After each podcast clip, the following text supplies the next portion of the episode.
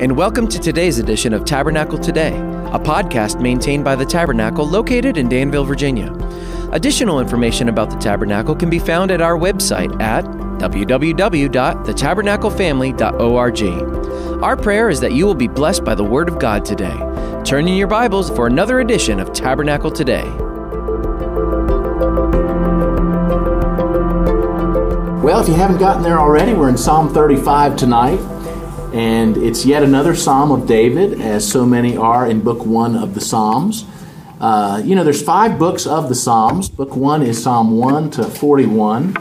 And there's not been a lot written about why five Psalms and what might be happening there. Since the Psalms are songs, I kind of liken it to discography, you know, and first album, second album, third album, and, you know, uh, there's a place we're going to reach where it says the Psalms of David are ended and then after that, there's a couple more Psalms of David put in. And what I think is happening there is, uh, you know, David was such a great songwriter that, of course, Psalm 1, Disc 1, you know, is the Psalms of David. And there's a whole bunch more in, in the second book of the Psalms, you know.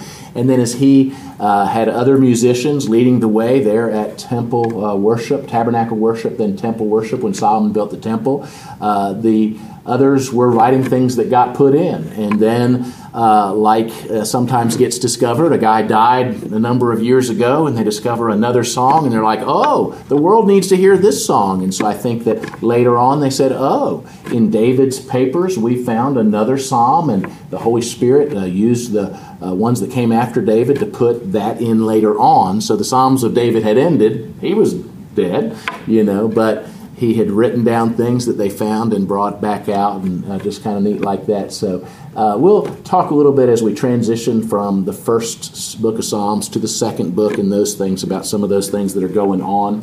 A lot of people have lots of different theories. Some like to liken the five books of the Psalms to the five books of the Torah Genesis, Exodus, Leviticus, Numbers, and Deuteronomy. The Pentateuch, the first five books. And so, in that, the beginning Psalms would parallel Genesis, the book that we're in now, Psalms 1 to 41.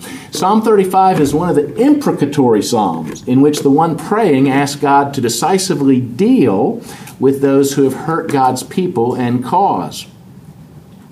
And so sometimes, because of what we know about our faith in Jesus and his call to forgive and love our enemies and those things, sometimes it's hard to read these Psalms. And so, one of the things we're reminded of as we read through the scriptures is that God, in His wisdom, has given us about 20 different kinds of literature in the Bible. And so, if you ever read the holy books or so called holy books of other religions, it's just simply not like that. Uh, there is uh, the writings of Buddha are like the book of Proverbs, just wise sayings, you know, um, and some not so wise for Buddha, you know. Uh, Confucius, same way, but that's kind of what it is, you know um, the writings of the Hindus are kind of like um, Greek mythology. Gods mess with people, that creates demigods who mess with people, that creates quarter gods, you know, and mayhem ensues, you know, as they tell all their stories about this god messing with this, you know, kind of thing and stuff, and they get to 330 million gods with lots of different, uh, uh, you know, karma and Eastern religion things thrown in. Uh, the Quran is simply Muhammad's rambling commentary on the Old and New Testament. He didn't he was illiterate, he never read the Old New Testament. He had heard stories about it from people, and so he it's it's rambling commentary on Old and New Testament, and then he throws in uh, you know some Leviticus type uh, prohibitions and some uh, uh say you got to fight for Allah, and I'll tell you how to do that, you know, kind of things and stuff. So uh, but the scriptures, wow, the Holy Spirit has given us about 20 different kinds of literature, and each kind of literature in the scripture kind of calls for its own reflection on uh, understanding it as, as literature and how to read it. What are you saying, Pastor Danny? Well, here's an example Proverbs are generally true principles, but not absolute promises the way the promises that are in the Bible are. Uh, so Proverbs 22 6 is a great principle for us. It's encouraged many a parent. Train up a child in the way he should go. When he's old, he won't depart from it. It's a generally true principle. It's not an absolute promise, or else there never would have been any prodigal children ever. right? Uh, every parent that got it right would have had children that were right and all the way down and stuff, you know. Um, and so it's a generally true principle. And even beyond the spiritual hope that prodigal children will return, we do pray for that. Uh, there is the ag- acknowledgement that even a child who never adopts their parents' faith will still adopt some of their parents' ways when they're up in age and say things that their daddy would have said or their granddaddy would have said, you know, because of time and influence on them. Uh, historical narrative in the scripture, it tells the record of what happened. Um, doctrinal portions tell you exactly what you're to believe and do today. And so sometimes the record of what happened isn't what we're supposed to do today, right? So uh, the book of Acts gives three or four occurrences of speaking in tongues, but you leave the book of Acts saying, What do I do with tongues? And so you go to the doctrinal portion of 1 Corinthians 12, 13, and 14, and in that section it tells you everything you want to know about principles for dealing with tongues in life and church, etc., you know, and those type things. Um, what are some others? Well, predictive prophecies. No, none of the world's religions have predictive prophecies where uh, hundreds and even thousands of years before something happened, God writes it into history in advance uh, so that when the time comes and the prophecy is fulfilled, say, well, yeah, God said that all these years ago. There's nothing like that in the Quran. The Quran has one. Muhammad says he's going to return to Mecca, which was in his power to fulfill, right?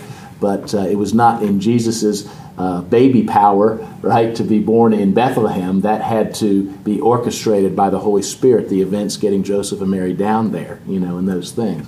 Or that he would be born of a virgin and those things. Things that it was impossible for him to affect as a, as a baby human, you know, were affected in the council of the triune God before history ever began and written into Scripture in advance to show it. Um, Psalms are a great study. I mean, we, we, know about there's Old Testament, there's New Testament. Psalms is the hymn book for both Israel and the church looking back. And we know the Psalms, many of them give notes about being sung. And so it's kind of also a hymn book. Uh, but at its core component, most of the Psalms are prayers of people desperately seeking God, praising Him, wanting Him to intervene, etc.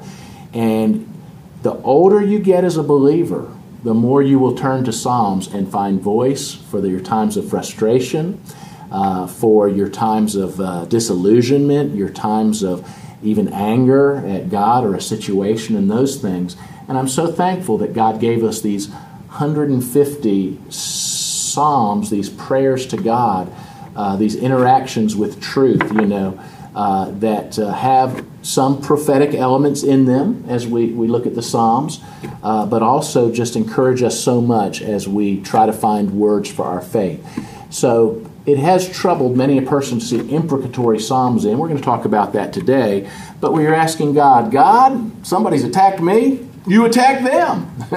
and uh, of course, the good news about that from a Christian perspective is he's not saying, God, help me attack them back. He's saying, God, they've done me wrong and I'm just going to give it to you to deal with, you know. So he's not taking vengeance in his own hands. His prayer is that God will deal with, with what needs to get dealt with.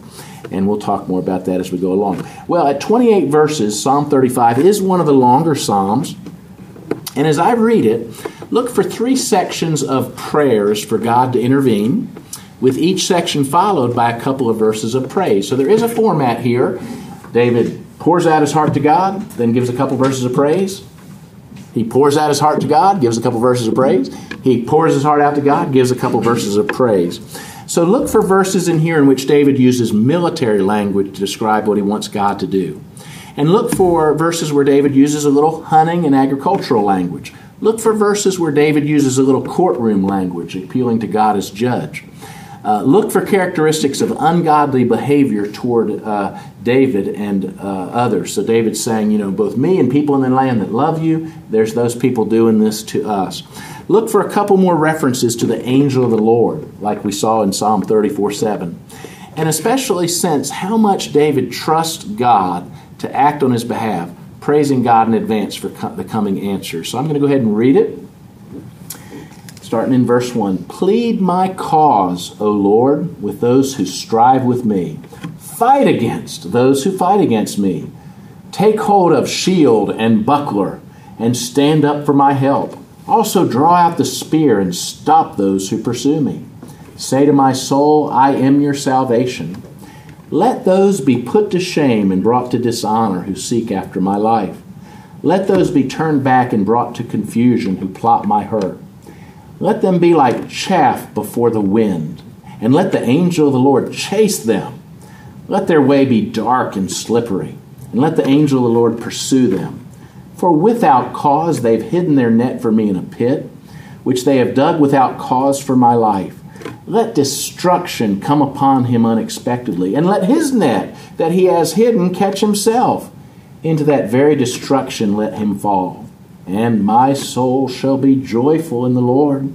It shall rejoice in his salvation. All my bones, these weary bones, them bones, them bones, all my bones shall say, Lord, who is like you? Delivering the poor from him who is too strong for him. Yes, the poor and the needy from him who plunders him fierce witnesses rise up.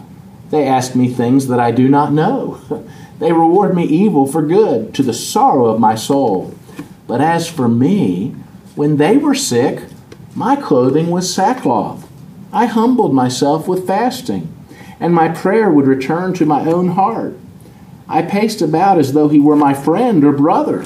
I bowed down heavily as one who mourns for his mother. But in my adversity, they rejoiced and gathered together.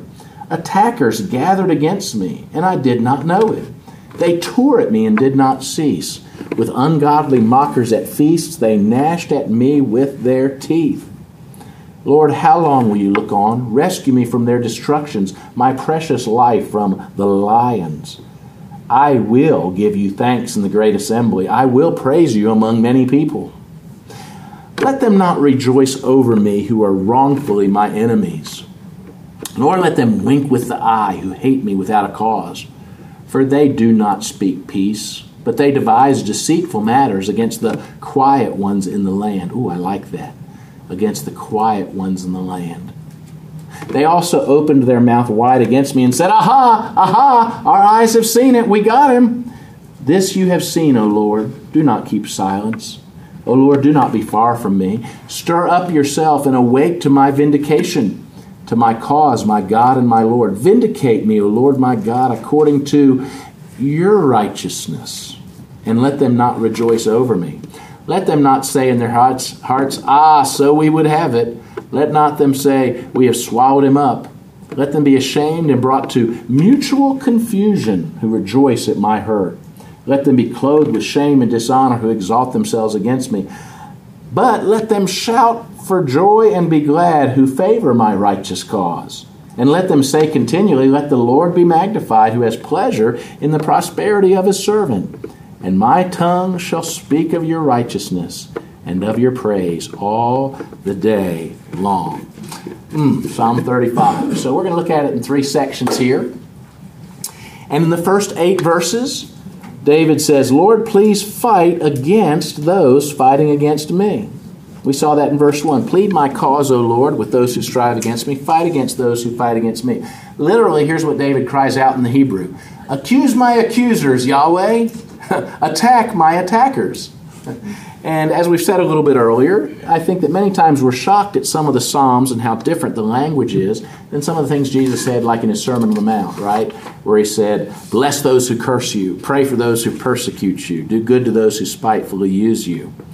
Uh, not only did Jesus command such things, he did what to help us do that. He gave us the power to love our enemies and to forgive those. Uh, those who experience the new birth have the power to obey those commands in a very special sense. They have the indwelling Holy Spirit that was not known to most people living in under the days of the Old Covenant. Uh, you do understand that, right? That there's a difference in uh, what Christ did at the cross was so powerful, his death and resurrection that we now enjoy something Old Testament saints did not enjoy the permanent indwelling of the Holy Spirit to all who believe. That's why in John 7, Jesus stood up at the feast, and John records that uh, Jesus, on the last day of the feast, stood up and said, The one who believes in me, rivers of living water will flow from within him. And John couldn't help himself. Under the writing under the Spirit, he gives the next verse that says, He said this about the Holy Spirit whom those who believed in him were later going to receive. The Spirit had not been given yet, comma, because Jesus had not been glorified yet. And when I think about that verse, my mind just has a little TNT set off inside of it. You know, you see the light bulb go on, right? Oh, what John's teaching there is that in Old Testament days, the Holy Spirit didn't indwell all believers permanently like he does now. In the Old Testament, the Spirit would come for a time, for a task, usually for to a leader, to help them obey God, to help them build tabernacles, to help them uh, prophecy, to help them rule the people, and those things. When Saul sinned, what did the Holy Spirit do? He left Saul's presence. In Psalm 51, when David sinned, he wasn't as concerned about losing the kingdom as uh, losing the presence of God. He said, God, please, Yahweh, don't take your Holy Spirit from me, which he'd seen happen to Saul and presumably could have happened to him. But in Ephesians 1, we're told for us believers this side of the cross, uh, having believed you were sealed with the Spirit, that's your guarantee of your future inheritance, which is awesome. So it means all true believers have the Holy Spirit inside. We've got power to forgive in a way that others really struggled with before the uh, death and resurrection of Christ. We've got New Testament power. Um, but that doesn't mean we can't appreciate the situation David was in in those Old Covenant days. And even when we get to the book of Revelation, uh, we're told that there's saints underneath the throne who had been martyred while on earth. And in Revelation 6, they're pictured seeing people getting killed for the faith back on earth and saying, How long, O Lord, until you avenge the blood of those who have been killed by these wicked people? That's a paraphrase, of course. But um, so they're in heaven. It's the time of the tribulation. They're aware of what's going on on earth, and they're saying, How long, O God? Well, that sounds like the psalmist's prayers, right? So somehow we have to, as New Testament believers, find a way to have a robust prayer life where we're praying for these things to be justly dealt with in God's due timing, but we're not forgetting to pray for the salvation of even the worst of people because sometimes the worst of people become the best of Christians, right?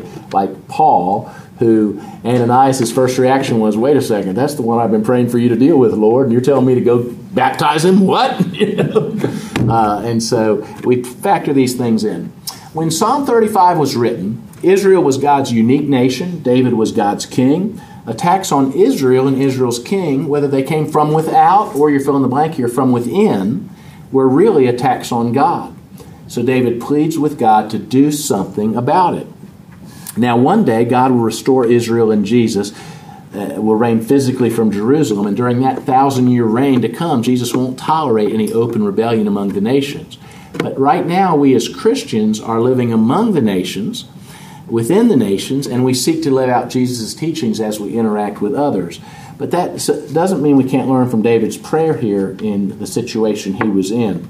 So keep in mind how really powerful it is. David is not taking matters into his own imperfect hands, he is asking God to take matters into his perfect hands. And from near I can tell, God says freely, Come to me Share with me your frustrations in your workplace among those who have set themselves up to be your enemies, even though you haven't set yourself up to be theirs. And, you know, there are many times where I frankly, I pray, Lord, there's a situation here, and I just, I just need you to intervene. You know, I need you to act, because if I act, it's going to be in the flesh. It's going to dishonor your name. People are going to say, look what that preacher did, you know, and stuff like that. And you know what God has often done? Over time, he's answered in the perfect way. You know, situations that I couldn't have even thought about. I, I, could, I couldn't have imagined how it was going to be handled. God just goes before and it's handled, you know. Now, it makes you wonder about a prayer life. Let's do an aside here of R.J. Barber, you know, because R.J. used to tell some stories, didn't he? About somebody lined up against the work of the gospel, against the, the work of the radio program that was God's beautiful program on the radio there. And there were times he uh, spoke some of these imprecatory type psalms, and somebody'd be dead in a week. And as far as I know, he never ordered a hit with anywhere but God taking care of it, you know? and so we got to find a way to process, right? How we're going to love people and share the gospel with them, but we're also going to really seriously pray to God to take care of what He can do. I'd rather Him save them. Can I tell you about the legendary Mordecai Ham? who uh, spoke at the tabernacle in the 30s. David Mitchell used to say that one time he went to the airport with his daddy, and they were picking up at the airport Mordecai Ham to speak in Danville. And Mordecai Ham in the 20s and 30s spoke a couple times in Danville where several thousand people were saved. Same thing happened in Burlington, Greensboro, Charlotte. In fact, if I get the story right, Billy Graham was saved at a crusade uh, that Mordecai Ham did in Charlotte, North Carolina. Mordecai Ham was the speaker. If I understand right, he was in Danville, Virginia before going to Charlotte. If those, if it's right in the book that I read, just before that, there had been some Billy Graham saved in, uh, in, in Danville, you know, which is kind of neat. But Mordecai Ham used to go into a town, and he would say, take me. We're going to do a six, eight week crusade. However, the Lord, blesses it. They build this big wooden tabernacle. You know, they afterwards they donate the lumber to different causes in the town when they tore it down. But they build this big thing up that could seat hundreds, if not thousands. And Mordecai Ham would say to his host, "Take me to the most notorious center in the area." Many times it was a bootlegger or a still guy making alcohol and stuff like this. And uh, I love the story uh, in one place. It would often work out because of his fearless, uh, being a fearless evangelist and stuff. He, he, he went to one place and there was this uh, farmer that was a really wicked man. And when he heard Mordecai Ham was coming, he, hid, he, he hid underneath his hay. And uh, Mordecai Ham was brought right up to him and he said, You come up out of there. I'm going to talk to you. And uh, the fellow said, I don't want to talk to you. Well, get out of here. I, get out of here. I need to talk to you. And he would. And Mordecai Ham would say, Listen, I have to pray that God's going to kill you. And the guy said, What? What? Why are you going to pray God's going to kill me? He said, Because you are a no good sinner who, with your alcohol distribution and your support of prostitution, other stuff, whatever it was, you know, uh, he laid on him and he said, You're just taking up space harming people, uh, you know, God's not going to allow it much longer. Surely your time is about to come. So I'm going to pray that God will kill you. And the fellow said, Well, don't pray that God will kill me. And Mordecai Ham would look back and he had him at that point, you know. And he did this more than once. And he said, Well, there's only one other way I can pray for you. Well, what's that? What's that? I can pray that God will save you. He said, Yeah, preacher. Pray that God will save me. He said, Well, if I'm going to pray that God will save you, you've got to want to be saved. You've got to want to turn from what God has to judge and let Jesus take that, share the God. And, and many times they'd open the crusade with one or two of those birds on the front row, ready to walk to Iowa when the invitation was given and stuff. So, pretty neat stories, huh? But, uh, so what kind of language does David use in verses 1 through 4? What are some traces of there? What do you see? He's asking God to fight for him. We think of fights, we think of military language, right? Uh, what does he specifically ask God to do in verse 2? God, get your shield out and your buckler. What's a buckler? It's a type of shield. So he's got two shields? Double Captain America? Are you sure it's not a different kind of old timey sword? They, 100% sure. Probably a study on it. Well, actually, I was hoping you guys could fill it in for me. Um, it's obviously uh, equipment ready to attack, right? He's got the shield that is both a defensive and an offensive weapon. When we think about Ephesians 6, people make the mistake of saying that the shield of faith is a defensive thing, but many, you can knock somebody out with a shield, right? So with the shield, you can deflect the fiery darts of the evil one coming toward you, but you can also, as you advance, pop a bad guy, you know, and stuff like that. So faith is something that helps. Uh, faith is the victory that overcomes the world, right? Uh, I love how he says it. He pictures God taking up the shield and the buckler, whatever it is, and he says, God, stand up for my help.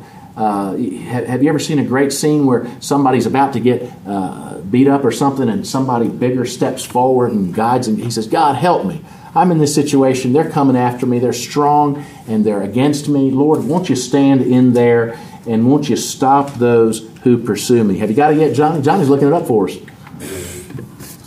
Well, it does say something piercing, a hook, a barb, meaning dubious. And it also coolness or cold for snow. And then it does say shield. Okay. Okay. I think. Uh, when you talk about the shield, we know what that is. I think the, the buckler being talked about here is kind of a in between a sword and a, and a, and a knife. It's more of an a, extended dagger type thing. I may be wrong. Uh, anybody else have that a note about that in your Bible or anything? and for, in this instance, I did not get that. But these words really help me know how to pray against unreasonable people who don't have my best interests in mind. Um, you and I need to make sure we're truly seeking first God's kingdom and righteousness, like Matthew 6:33 says. When we do, we also need to trust God to deal with those who don't like it because they don't want God's will done. And I'll tell you, I just talk to people all the time, many of them younger. As we get older, uh, most things have kind of shaken out in our lives, and often we're more around even more people that are godly and love the Lord and that sort of thing. We, we choose to be around that company too. We need to be careful to make sure we're still having opportunities to reach out to lost people and, and get ourselves out there. Sometimes it's easier to do that as part of a church ministry like Good News Club. But particularly when we're younger, and we're starting to take those first stands for Christ, there's people our age and others who don't like it and they say, "Well, come on, Jameson, you know, uh, do this, do that," you know. It's like, no, I'm going to take my stand for Christ. Um, but uh, we need to trust God to deal with those, and, and it'd be great if He dealt with those by saving those friends, you know, who don't appreciate our faith and our growth in the Lord. I love how He says it in verse four: "Bring it back on them, Lord." Uh, let those be put to shame and brought to dishonor who seek my life. Uh, turn them back. Let those be turned back and brought to confusion who plot my heart. Do you ever pray for God to confuse people? I do. I see some of the just terrible political initiatives, you know, um, you know, at the local level and at the state level and at the federal level and, and things like that. And I say, you know, I, I pray for confusion to descend on those who would uh, do things that are bad for people and bad for the area and bad for the country. Um, and, uh, you know, and we don't know what God's doing and what He's allowing. I certainly prayed for things like that related to Caesars, you know, and I still do. Uh, they've got the temporary building there, they don't have the permanent building there. And I still pray, Lord, frustrate those efforts. You know, let it be revealed that there's probably mafia connections behind that. It's not good, innocent fun. There's probably, uh, you know, casinos become places where money gets laundered and other organized crime activities and stuff like that. And so I pray uh, you know, for frustration for the efforts uh, to um, advance those things. So I think those are great things to pray for those who have made themselves God and God's enemies. Just don't forget to ask God to save them also.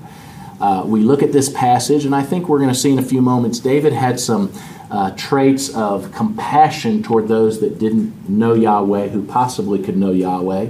We know the conviction was strong with his son Solomon that one of the things God was doing in Israel and giving them a temple and having these glorious this glorious nation, he did picture people from other nations hear what's going on, coming to Jerusalem and Israel, check things out, and realizing Yahweh is the way. you know, and the Queen of Bash, the Queen of Bathsheba, the Queen of Sheba was one of those who, right after Solomon dedicates the temple, asking even for foreigners' prayers to be heard when they come. A couple chapters later, the Queen of Sheba comes and she appears to turn to Yahweh. And it seems like Jesus makes clear in the New Testament, you know, that she got in on it, you know.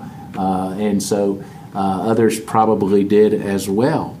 Um, who does David appeal to in verses 5 and 6?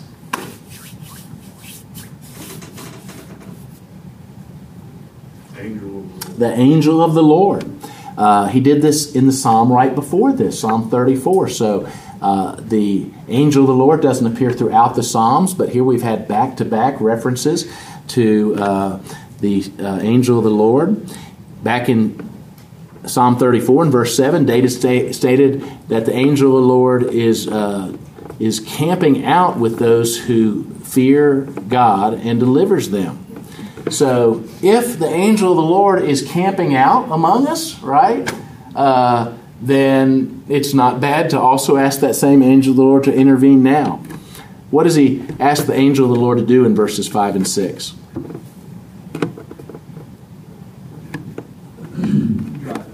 Drive them away. Chase them, Lord. drive them away. Um, uh, and drive them away specifically down dark and slippery places. You ever been chase somebody when things are dark and slippery? David's like, you know, not only chase them away, Lord, but chase them so they'll slip and fall. you know, I want them to remember that they had set themselves up against God's people and God's causes and stuff. I want them to get a knock on their head as they fall down that ravine or whatever. Um, uh, to pursue them and have them fall uh, into the net they wanted to catch the God fearing David in. Now, we've seen already a psalm or two that says this thought.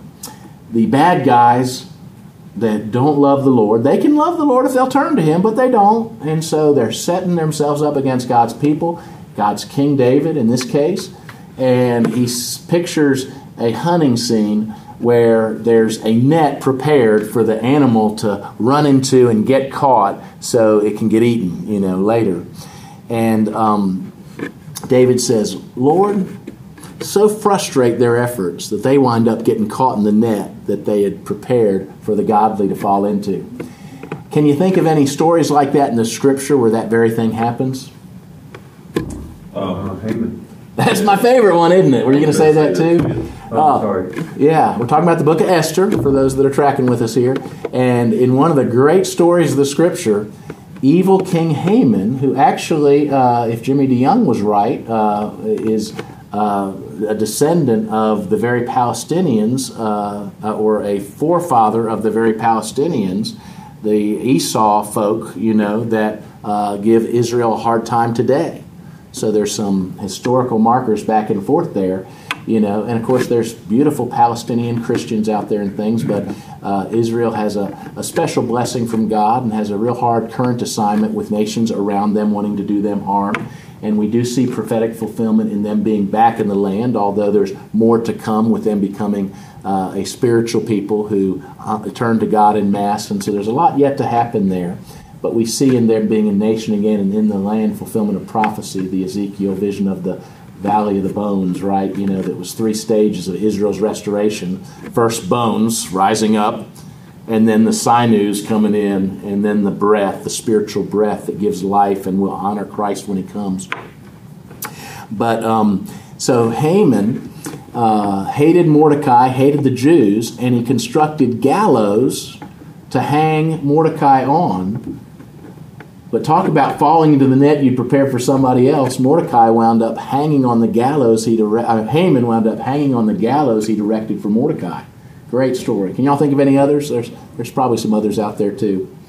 Um, It took years, but Joseph's brothers selling him into slavery. yeah, that's Many right. years later, Yeah, there they are bound to him. yeah. And he was um, definitely uh, God. God showed who uh, had been the honorable and all that. Very good.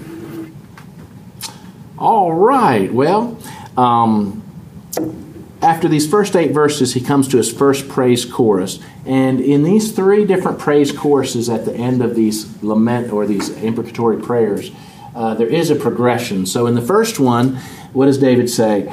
I will praise in my soul. He says in verse 9, My soul will be joyful in the Lord, it shall rejoice in his salvation. So, Lord, I'm going to praise you. He's anticipating the answer, but he's also committing to praise God no matter what. I will praise in my soul. There's your fill in the blank there. And I like how he talks about bones. These old bones will thank God for deliverance from those who, humanly speaking, were stronger and more cunning. Um, so, notice David's humility there. Verse 10 Lord, who is like you? You deliver the poor from him who is too strong for him. So David liked Israel. He believed they were God's people. But he's like, humanly speaking, these nations around us are strong and uh, they're formidable. And Lord, if you don't intervene on our behalf, it's not going to happen. And how many times are Christians in that kind of circumstance, Lord? There are bigger things afoot here than we can deal with, you know there is enough lostness in Danville, enough activity of Satan and his demons, that uh, if we don't uh, see God show up and do what He alone can do, uh, I, don't think. I think you guys are tracking with me when I one of my main fears for Danville, that the Danville that I came to is how much activity we did in the flesh, how many good churches and programs and activities we could do without relying on God. And anytime God really does it, his people are saying, Lord, we've done the best we could, but it's a sack lunch compared to the needs of the multitudes. If you don't multiply it, if you don't if you don't save people, if you don't bring revival to Danville, it's not going to come because we, we, we're not good enough to convince everybody of their need of Jesus and their need to get beyond churchianity to real faith in Christ and real commitment to Him. And Lord, there's some wonderful Christians here, uh, but Lord, if that's going to, if Danville Christians are going to continue to, uh, you know, see great things happen, you got to do it. You got to do it. So, and He can do it. He's done it in the past, he'll do it in the future. Question is whether he'll do it in our day, and that's what we're pleading with him for. So, Lord, who is like you? You can deliver the poor from ones that are stronger, from ones that have more resources. Lord, help us.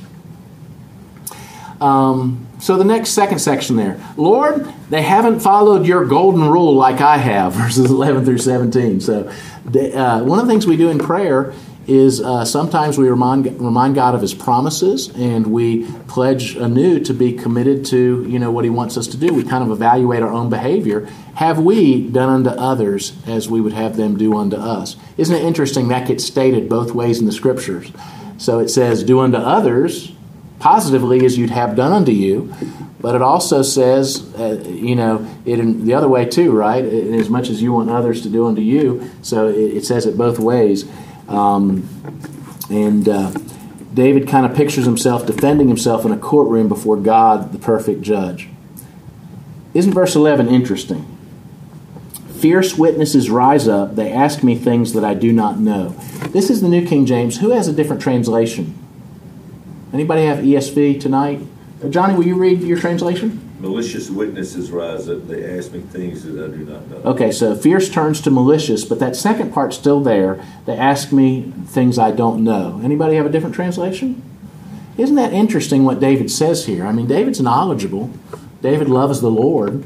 Probably as a king is, you know, sought God enough that there's not many people that had access to more scrolls and more learning than him. Uh, he obviously has prophets like Nathan that he turns to and likes. He has priests and songwriters uh, there at the tabernacle and stuff. Um, Peter later is going to write that we should be ready to give a reason for the hope we have within us.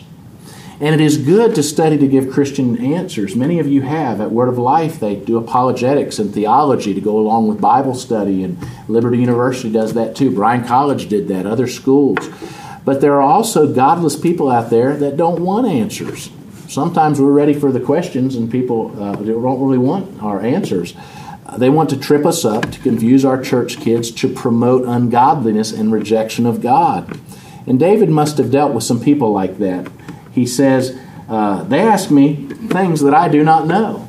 They're asking questions I can't answer uh, because they're trying to trip us up and, and get us off track.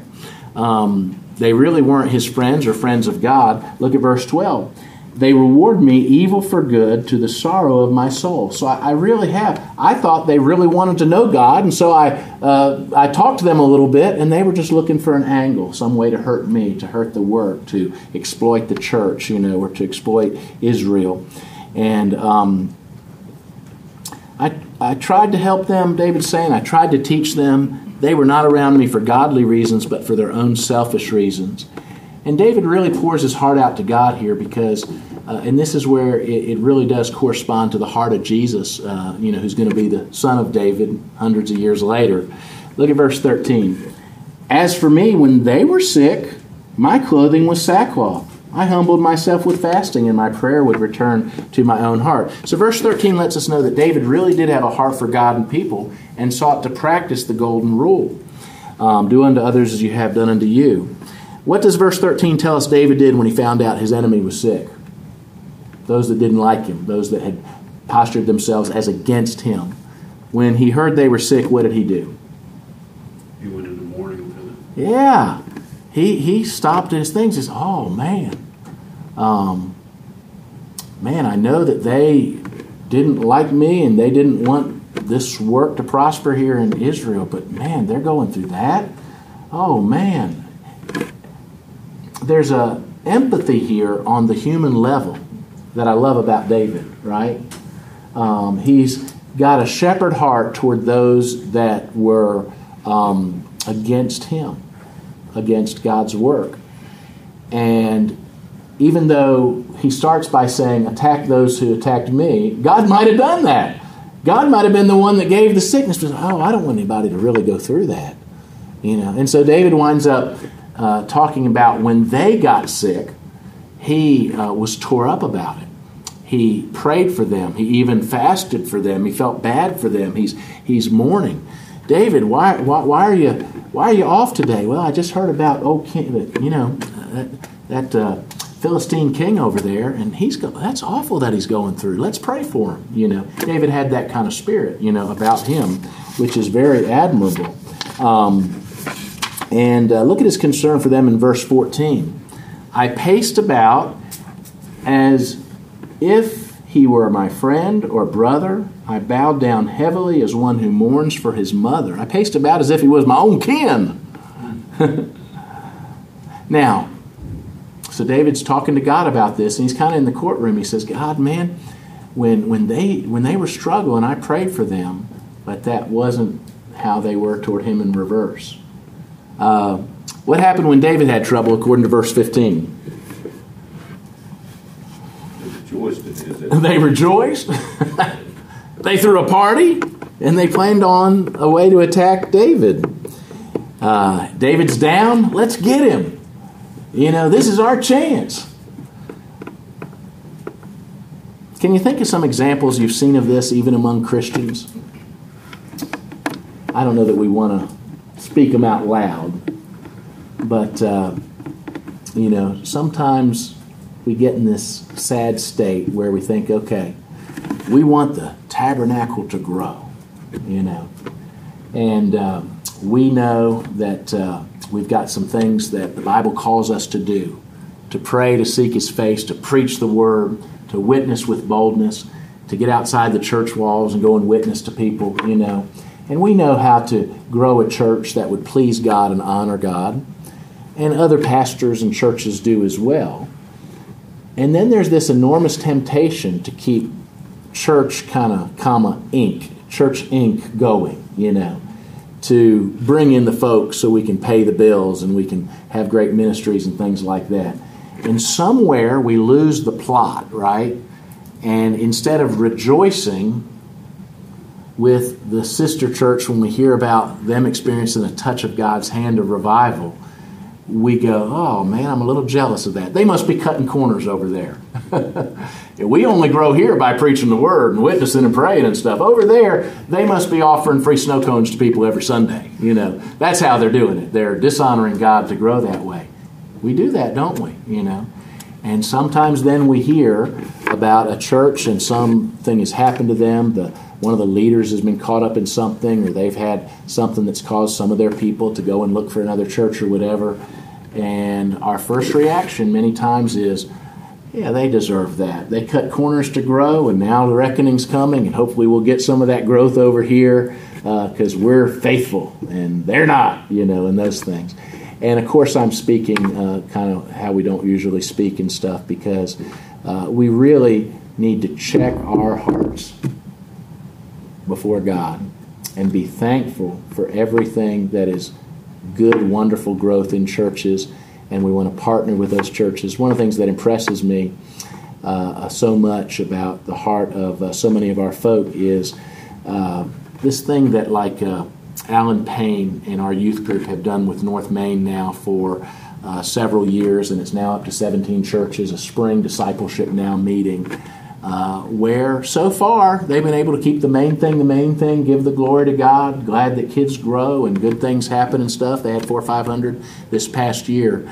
And I think, like I said, I think it was 17 different churches participated.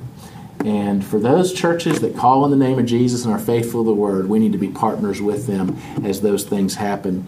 Um, you see it happen at Christian colleges too, you know, um, and ministries.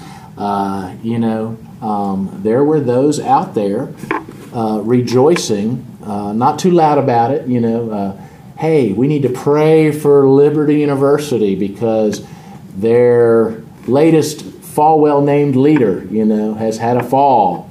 He didn't fall well.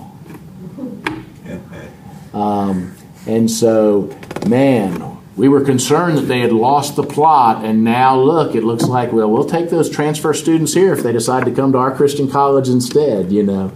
And uh, things like that instead say, oh man, it's really a time to right now be praying for liberty or whatever the school is at the time, and for the guy that fell to repent, you know, and to get right back on track with God. And same thing with uh, churches and Christian ministries and those things. And so David's the king of Israel. When he saw even his enemies fall, he was praying for them. He was fasting for them. He was broken up about it. But it didn't wind up being true in reverse. When David fell, they said, Now's our chance. Man, we can get Israel now. And uh, God help us. God help us. May we be people of real compassion and concern and action. So David's so disappointed, he prays to God. Now look at verse 17.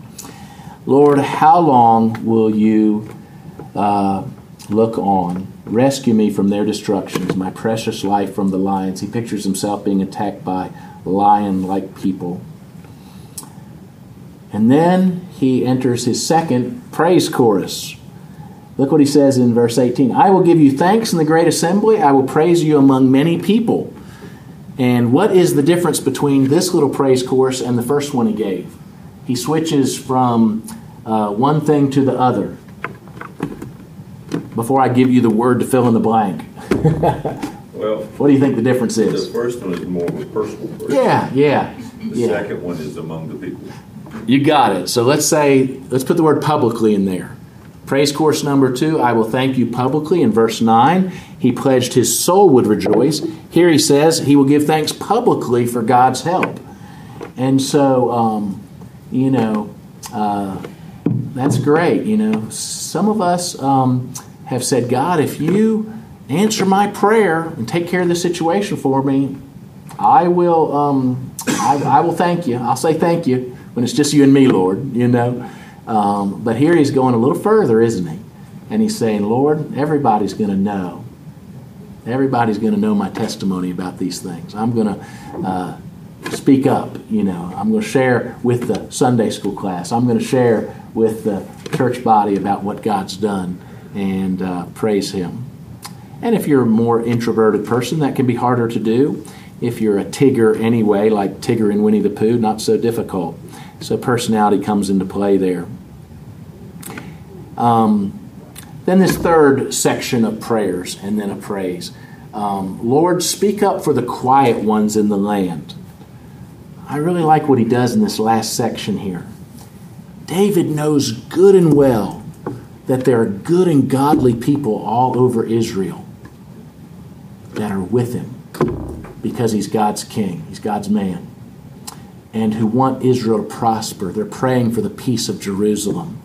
They're praying that idolatry will uh, get dealt with, the high places will be torn down. They're glad when David did those things, when he dealt with idolatry in the land. They're glad when he has the time and his desire to build a temple for God and all those different things. And so I like the phrase of verse 19. He says, Let them not rejoice over me who are wrongfully my enemies, nor let them wink with the eye who hate me without a cause. What do you think David has in mind when he says they are wrongfully my enemies? Do you like that as much as I do? How he tucks that in there? When you hear the when you hear somebody say, "Well, this is what they think," but they think that wrongfully. What do you think David's trying to communicate there? Just like with Saul, he was never against Saul. Hmm.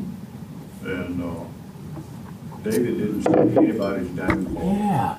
That's a great example because Saul made himself David's enemy. But David wasn't against Saul, he was for Saul. And he always recognized the position Saul held as being ordained of God, even when Saul was using that position to lash out at David. Great example, Gary. That's, that's, that's right up there at the top of the list of the way to illustrate it. Um, David doesn't believe they have to be enemies, they could be friends. David would have been Saul's loyal subject and waited on God's timing to cash in on the promise that he was going to be king one day instead of Jonathan.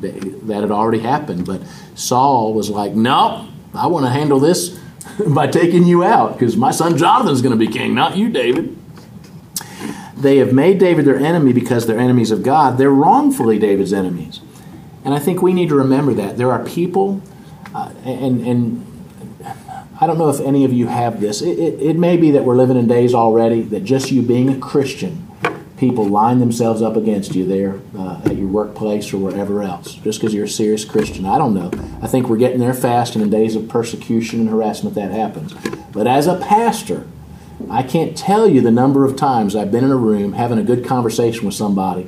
Somebody else comes in and identifies me as a pastor, and the same person I've been talking to, and we've got a cordial thing going on, their disposition, their countenance changes.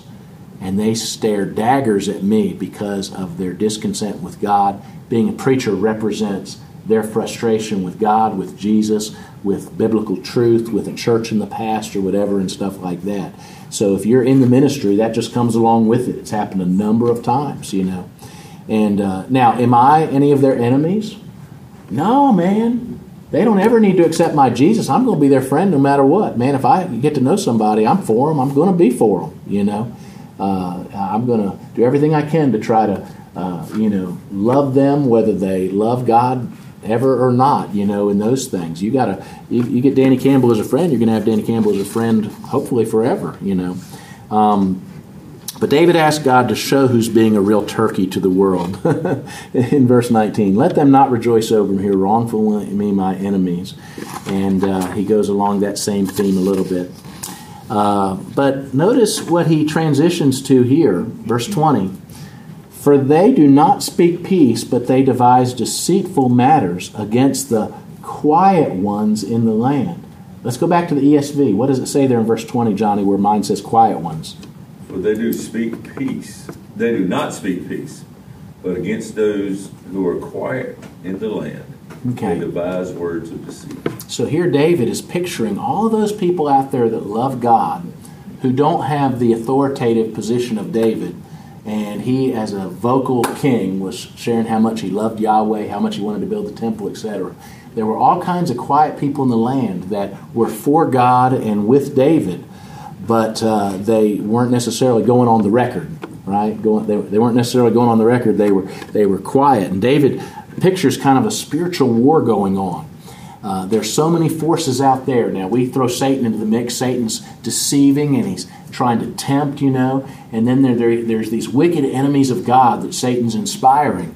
And they're trying to get attention for these quiet ones in the land. They're trying to get them to, not like David, they're trying to get them to turn away from their fa- own faithfulness to God. And uh, I think he's thinking about how loudmouth these enemies of God are. And all through the land, God has his quiet ones. They love the Lord, they love their king, but they're timid and not speaking up for God and his leader. And all around them are these loud voices trying to turn them from God. I love that David brings them in. Uh, there is a sense in which sometimes a leader going through a hard time represents a lot more people than himself. And I know uh, President Trump is a, a, lightning rod, you know, uh, now.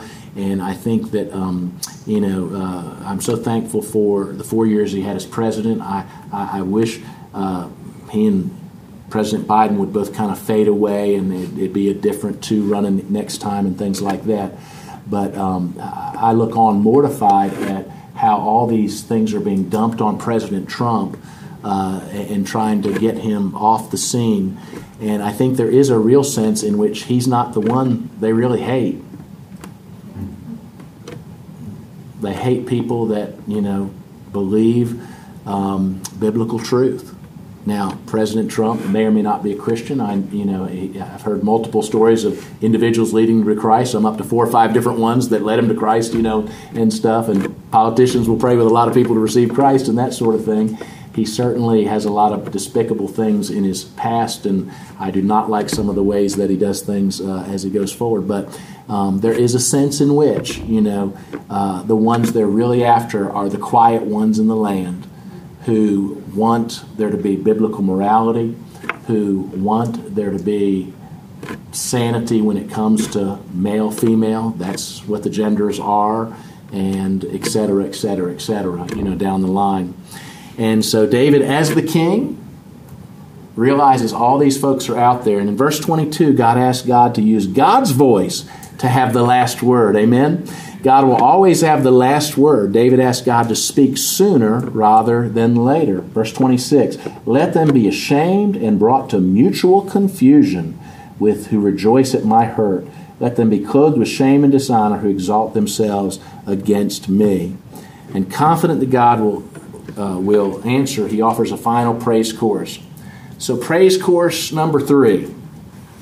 Now, Johnny, you helped us out with the last one. Let, let me read verse 27 and see if y'all can figure out uh, how this uh, interacts with the other two little praise interludes. Let them shout for joy and be glad who favor my righteous cause, and let them say continually, Let the Lord be magnified, who has pleasure in the prosperity of his servant. So, what are we going to now? There was the Lord, my soul's going to praise you. Lord, as you answer these prayers and, and deal with those that are your enemies, uh, I'm going to praise you publicly. What's he picturing here?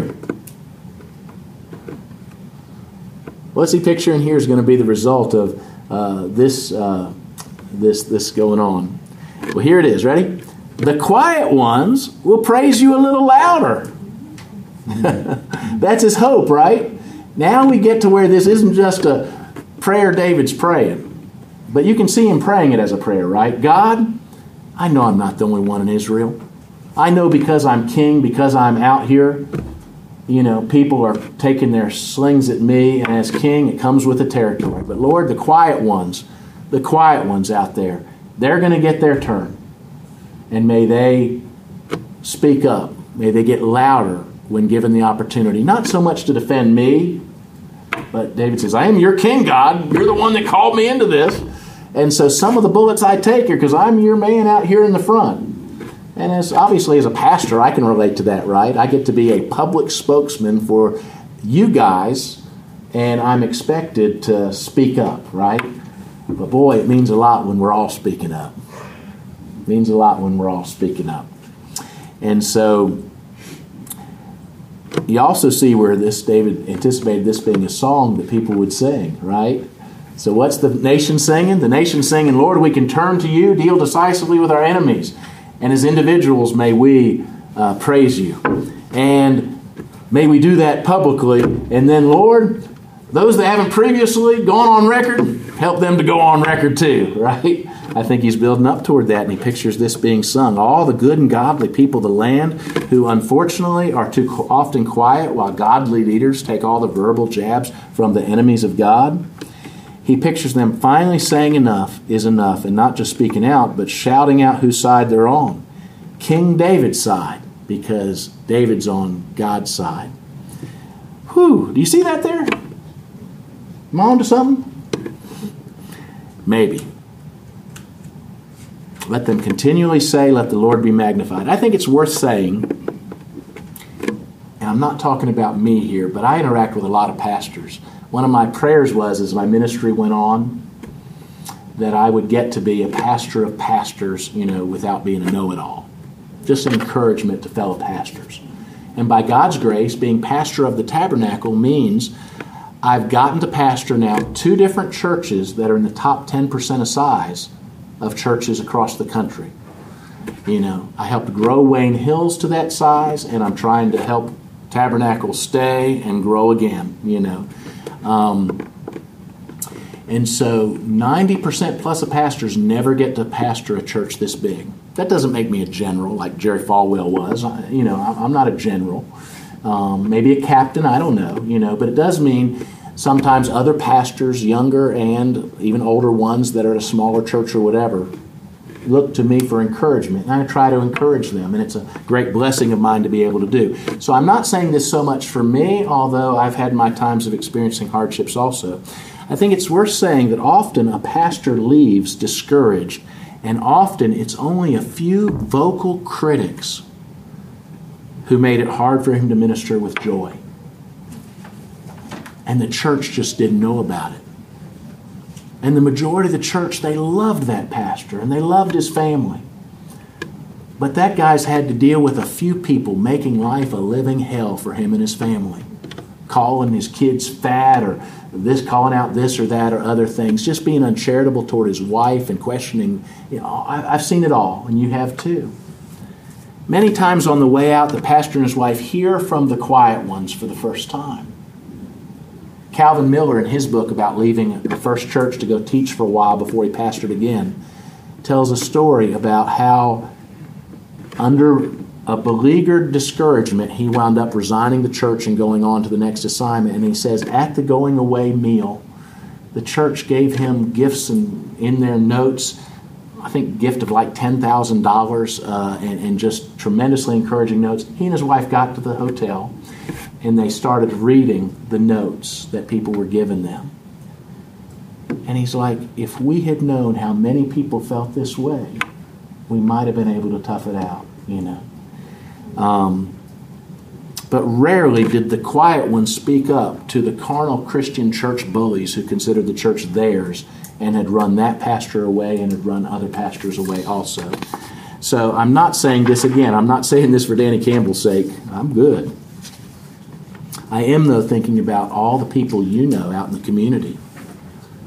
And this is a time of discouragement for many Christian leaders. And there's a few vocal opponents saying, well, how come we're not growing? Not many churches are growing this side of COVID. And some churches have been on a downward trajectory for 15 years. They've got a new pastor in. And what if, if your church has been in decline for 10 years, you ought to trace that out, what it was looking like, and keep it going for another 10 years. And if the new pastor, as he comes in, gets you above that line, even if it looks like a flat line to those looking on, then things are heading the right direction. Maybe one day they'll go up again. Maybe it's just time to be faithful in the midst of a lot of hardship in the land and stuff. But you influence people who have pastors. You tell them to encourage those pastors. And if there's some church bullies out there really making it difficult, sometimes it means a lot. Bullies in life, right? Physical and spiritual bullies. Oftentimes, just a little bit of "don't say that" back to them just so the quiet one stands up is enough to say, "Oh, I thought I, I thought we all didn't like him." No, don't you talk about my pastor like that. Don't you talk about my leader like that. You know. Yes, sometimes we do like that Hindu karma, don't so, too often, your final fill in the blank there's carnal church bullies never get stood up to by the good and godly people of the church that like spiritual things happening in the church. And there's a spiritual war going on. And we're not to get into fisticuffs or ugly meetings or things like that and stuff like that. But David pictures in this final praise, man, even the quiet ones are going to get up and speak. But look what he says in verse 28. I'll give you a second here, Mike. But even if they don't, look what David says in verse 28. Do you catch this?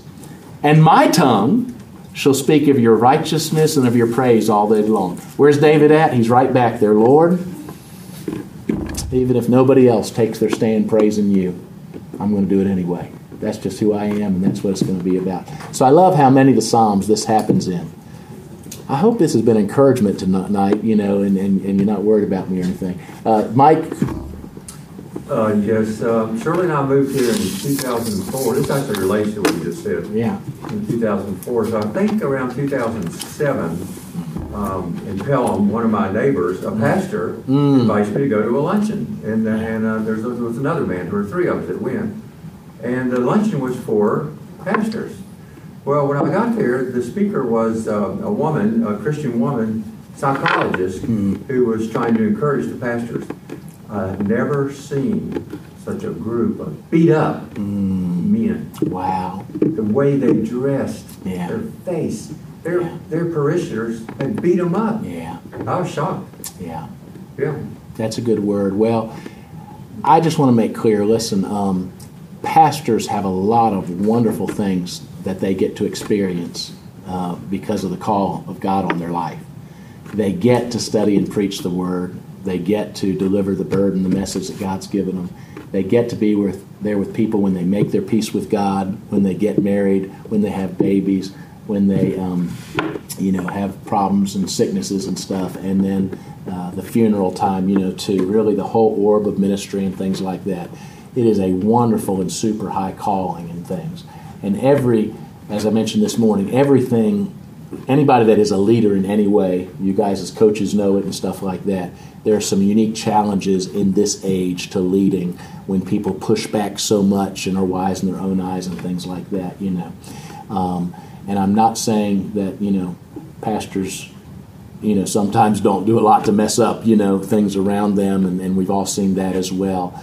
Uh, but um, probably not in higher proportion to the number of normal mess ups that happen in life and stuff like that. So, uh, you know, you obviously, when you hear about a situation going on in our church or another church or a component of the church or a Christian college or ministry, do what David did. He took it to the Lord in prayer.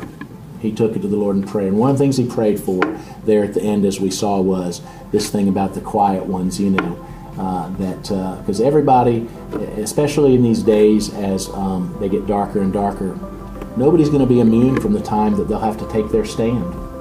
In America, we've seen that time come for those designing websites, for those baking cakes, uh, for people working for the post office and having to work Sunday, and they say that's not the deal I signed up for, and having to go to court to defend that right, you know, um, and things like that. So it, it's just part of it. Let's pray.